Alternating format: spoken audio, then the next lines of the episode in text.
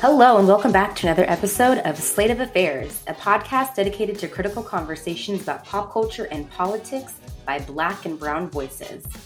Today's episode is going to look a little bit different. As many of you know, our resident Black King, Blake Gardner, has taken his talents to New Orleans, Louisiana. This week, Louisiana is in the middle of a natural disaster as Hurricane Ida has made landfall. Blake had the fortune of relocating back to the West Coast before this storm hit and is en route back home to California to wait out the storm, and thus we are unable to record our traditional episode. While we are all sending our thoughts and prayers to the people of Louisiana, it would be in vain to not offer a lending hand to those in need. Head over to our Instagram page where we have several different resources for those who are in a position to help people in the greater Louisiana area. We will also be linking several resources in the show notes of this very episode. In the meantime, we hope you enjoy this special interview episode with Brittany Someday, an online sex worker who gives us a look into her world and all of the experiences of sex work in the digital age.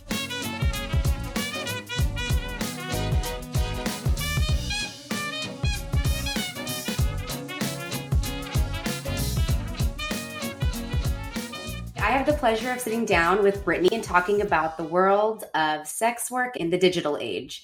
We are so thankful for Brittany lending her voice to the podcast and offering us a perspective on a topic we have been wanting to talk about for a while.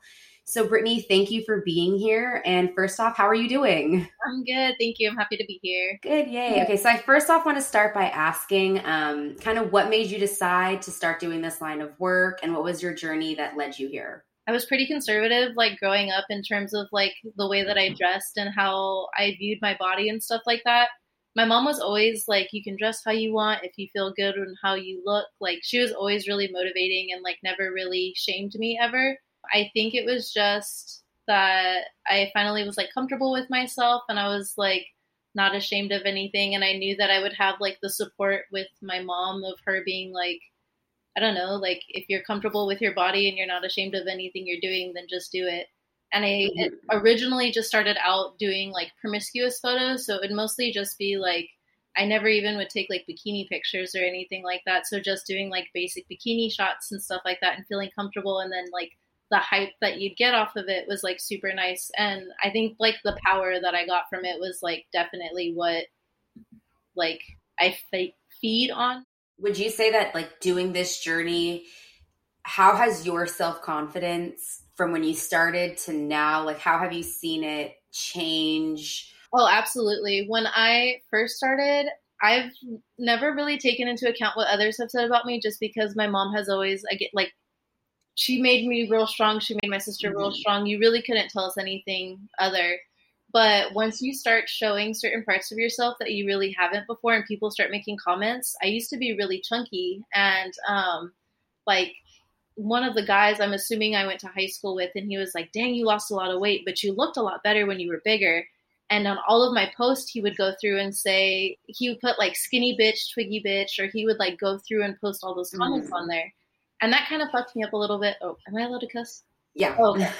I was like, it kind of fucked me up a little bit just because I was like, dang, like I'm actually working hard and doing what I'm supposed to be doing. And I feel like I look better. And for people to be looking at me now and to like really pick me apart, it was like kind of different. And then in the areas that I wasn't like used to showing. So like I would zoom in and like screenshot certain things and be like, ugh, what is that? And I'd be like, that's part of my body. Like, what are you talking about? Like, so that kind of would like hit me. But I think once I figured out that like you obviously haven't either been with a lot of women or you don't know what bodies look like, I think that like really assured me and like made me more comfortable. And honestly, my confidence right now is probably the best that it's ever been in terms of like before I had to feel like I had to like I just was at work. So I got ready, but I would 100% feel comfortable like going out barefaced, hair not done, whatever, and not giving two craps. Whereas like before, there was no way I would leave the house and I would still feel kind of shitty about myself. Yeah. So yeah, I think it's interesting because some people feel like, I think that there's just like this weird conversation that people have surrounding like, oh, you must be like, you're getting picked apart. But it's kind of like, if you know, like the people that are picking you apart for those things, like you said, clearly you've either never seen a woman's body or not enough women's bodies or anything to really understand, like, these are natural things that like the way that your breasts fit or the way that your ass looks or like everything. And yeah, if you have a dimple somewhere, absolutely, that's not a sign of anything other than just like being a regular human body. Absolutely. And I at least think that there's kind of this level where people like who are kind of their own content creators, like you are, where you're in charge of the content that you're posting and no one's telling you what to post, that part of that does allow you to be like more,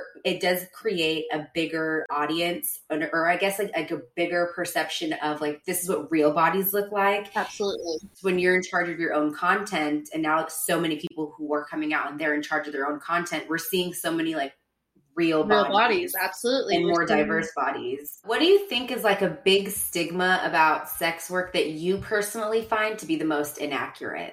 That you're dumb or that it's like not hard work. I'm extremely educated. I doing sex work versus the money that I've made, like assisting doctors and being in a hospital setting and like the amount of work that you put in. It's not easy work. It's super not easy work. People think that like you just get ready. It takes a lot to get ready. Like it takes like energy and stuff, and then the outfits and like I can't remember her name, but I watched this YouTube channel and like she had like a series where she was just talking about like when OnlyFans started to explode and there were so many people who were jokingly talking about wanting to make OnlyFans accounts because, oh my God, it's going to be so easy. And she was like, it is not easy. Like you have to curate like a consistent fan base and you're constantly posting content. Absolutely. And we were saying like people think that when you're using your social media can be exhausting, but when social media is your form of income, it's even more exhausting. Absolutely. And so that kind of seems like the flip of like an OnlyFans where it's like, if you're not posting consistently and making consistent interactions with people, it's not like you just post a picture and then all of a sudden people just start sending you a whole bunch of money. Like it does require consistent and constant effort. And if you're not putting that consistent and constant effort in, then it's not easy. Exactly. Just to touch on that, when I had first started out, there was a few girls that I had started with. I think there was like maybe 5 of us, and we had started like a Twitter group, and it was more of like a OnlyFans support group where we had issues with pricing. People would ask us for certain things, and I was like, I don't know what to price this thing at. And so you message all these girls and say, what would you charge? I'm the only one that's left of those girls. And it's because one of them was like, man, I genuinely get so frustrated talking to all these men who like, they ask a lot of you and a lot of them don't know how to approach you. And if you don't know how to like correct them in a way that they don't get offended and they still want to pay you out, then like, it's good. My question next is like, how do you feel about celebrities that use online platforms like OnlyFans? Because I know there was like Bella Thorne had crashed OnlyFans and like, they made some different regulations due to her content or whatever that may be. So kind of what is your feeling about that? You did roll your eyes. I know the people that are listening can't see, but I can tell that it might be frustrating. I never have an issue with anybody trying to make money. That's never been my issue. It's more of like the fake pop-ups or whatever, like to cash in and like get all of this money and then not fulfill what you're trying to do. Like Bella Thorne promised a nude for $100 or something. Like I really can't remember the dollar figures and stuff, but either ended up not sending it out or not sending out what she had promised. So that's what had like caused them to change certain rules. Like you can only tip a maximum of $200. And if you want to do more, you have to send it in increments. That's like a big thing for some people because it also like how long they hold your money for. So again, no problem with people making their bag if they're doing it for like, if you're doing it for like legitimate reasons, but don't pop in and like fuck everybody else up that's actually been doing it for a while and like. And this is their main source of income. Right. Yeah, absolutely. I mean, it's nice too because then you get the promotion like, oh, they're on OnlyFans too. So like the website itself gets promoted, but. Yeah, so more people start. Yeah. Yeah, which is fine. Sometimes when certain celebrities hop on to some of these things, they're able to hop on in a way where it's like very like in and out kind of a thing. Like I can just come in here and it can be cool and it can be fun for the 10 minutes that I'm here and then I can leave. I don't have to think about the people who are like here every day consistently and have spent a consistent amount of time and effort building their platform. And building then if I come in and make anything that shakes things up, I don't have to really necessarily reap the consequences of it. because if it becomes too much for me, I can just go. Like, I have other sources. Like a whatever type of.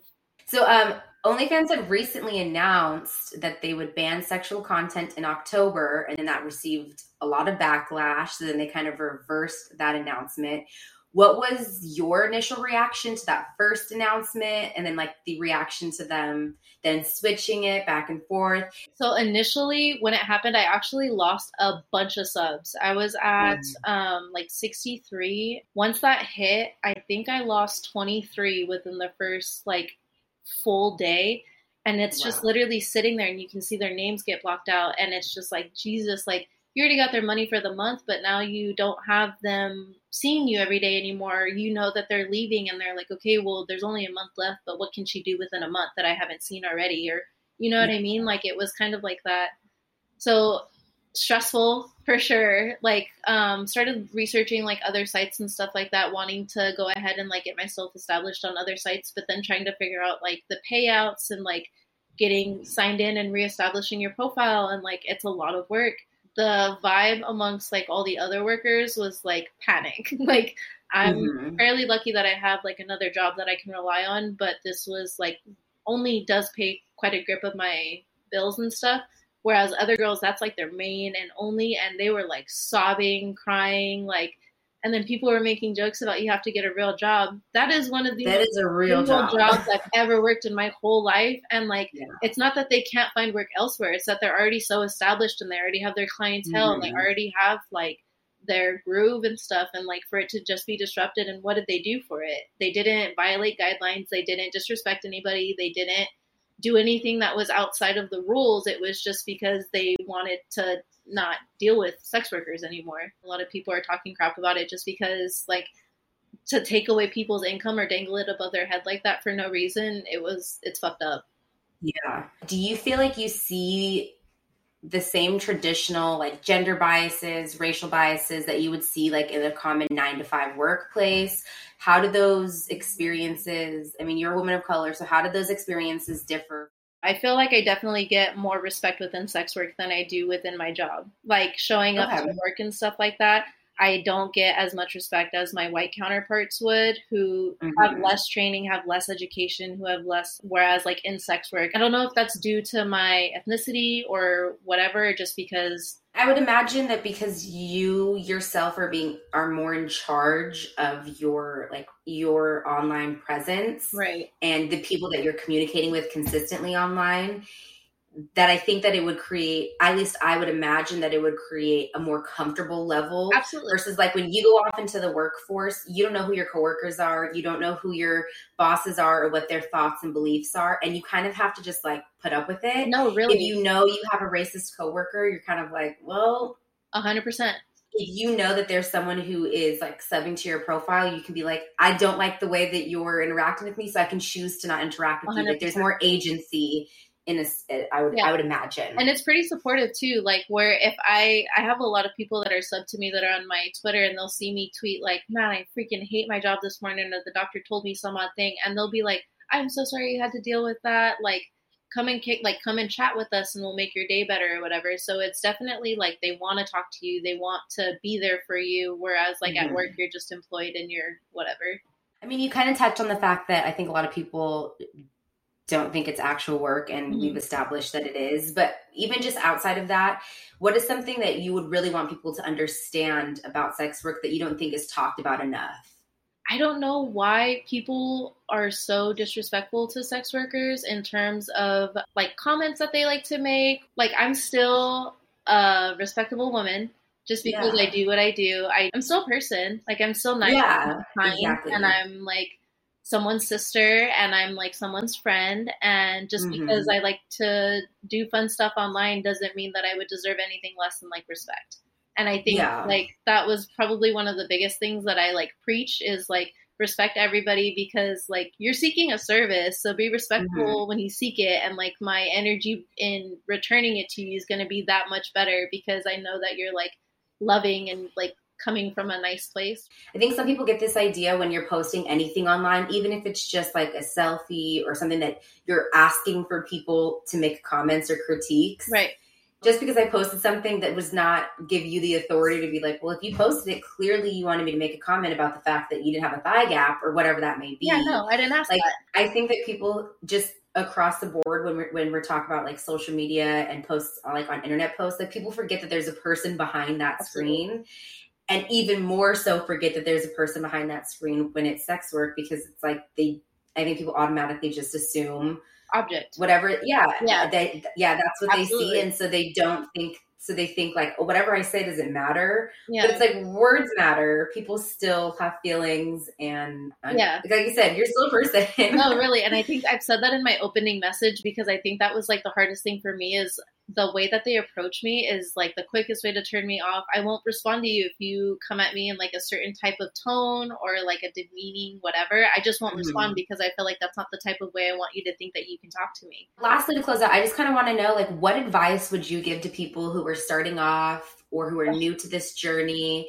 What is something that you wish you knew? Like, just have fun. Like, for real, just have fun, because it gets like, once you find your zone and realize that, there's nobody above you that can tell you what to do, and you're your own boss, and like any money you make is just a bonus. You have so much fun with it. Recently, I started like subbing to other girls' accounts just to see what their vibes are and like how they talk to people, what their captions are and stuff like that. And it gives you just ideas on poses and stuff too, and you support them. Mm-hmm. So it's not like you're stealing ideas. I paid to see your account. I love what you're doing, and I just want to see if that's something that I can elevate my account to do.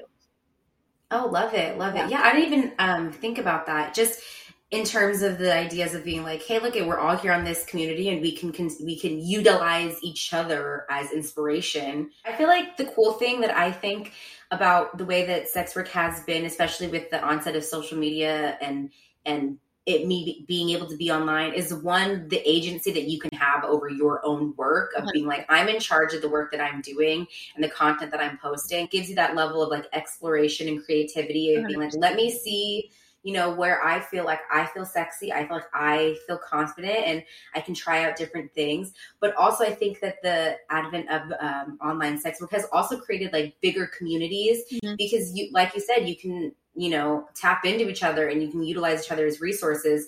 Whereas before it's like everything kind of happens behind closed doors. Absolutely. It's taboo. Everyone appreciate watching and seeing like people who are just being more confident and being able to be like, this is what I do. And also like, I may post this content on my Twitter page, but then I also like post things that show that I'm like not stupid. And I also have like, an opinion on things and I can think and it doesn't make me any less of anything because I do one line of work and you choose to do a different line of work. Right. We both get paid. That's all that. Yeah. And I don't know. People, I think people seem to have a lot more, like they care too much about what other people are doing. And I'm like, focus on you. I get it. And that's where I'm like, but thank you so much for this. We've been definitely wanting to do an episode like this for a while where we just, you know, sit down and get a perspective from someone who's actually doing the work. If it's cool with you, we would like to plug your OnlyFans in our show notes. Yes. Okay, cool. Okay. No. We'll plug your OnlyFans and your Twitter in our show notes so our listeners can tap in and hopefully some of our listeners subscribe. Oh, you guys are in for a little treat. But thank you. Thank you so much. Very much appreciated. Thank you again for joining us on another episode of Slate of Affairs. We hope this episode met you all with some education and hopefully allowed people to gain a new perspective on the world of sex work. We will be back next week with our regularly formatted episodes.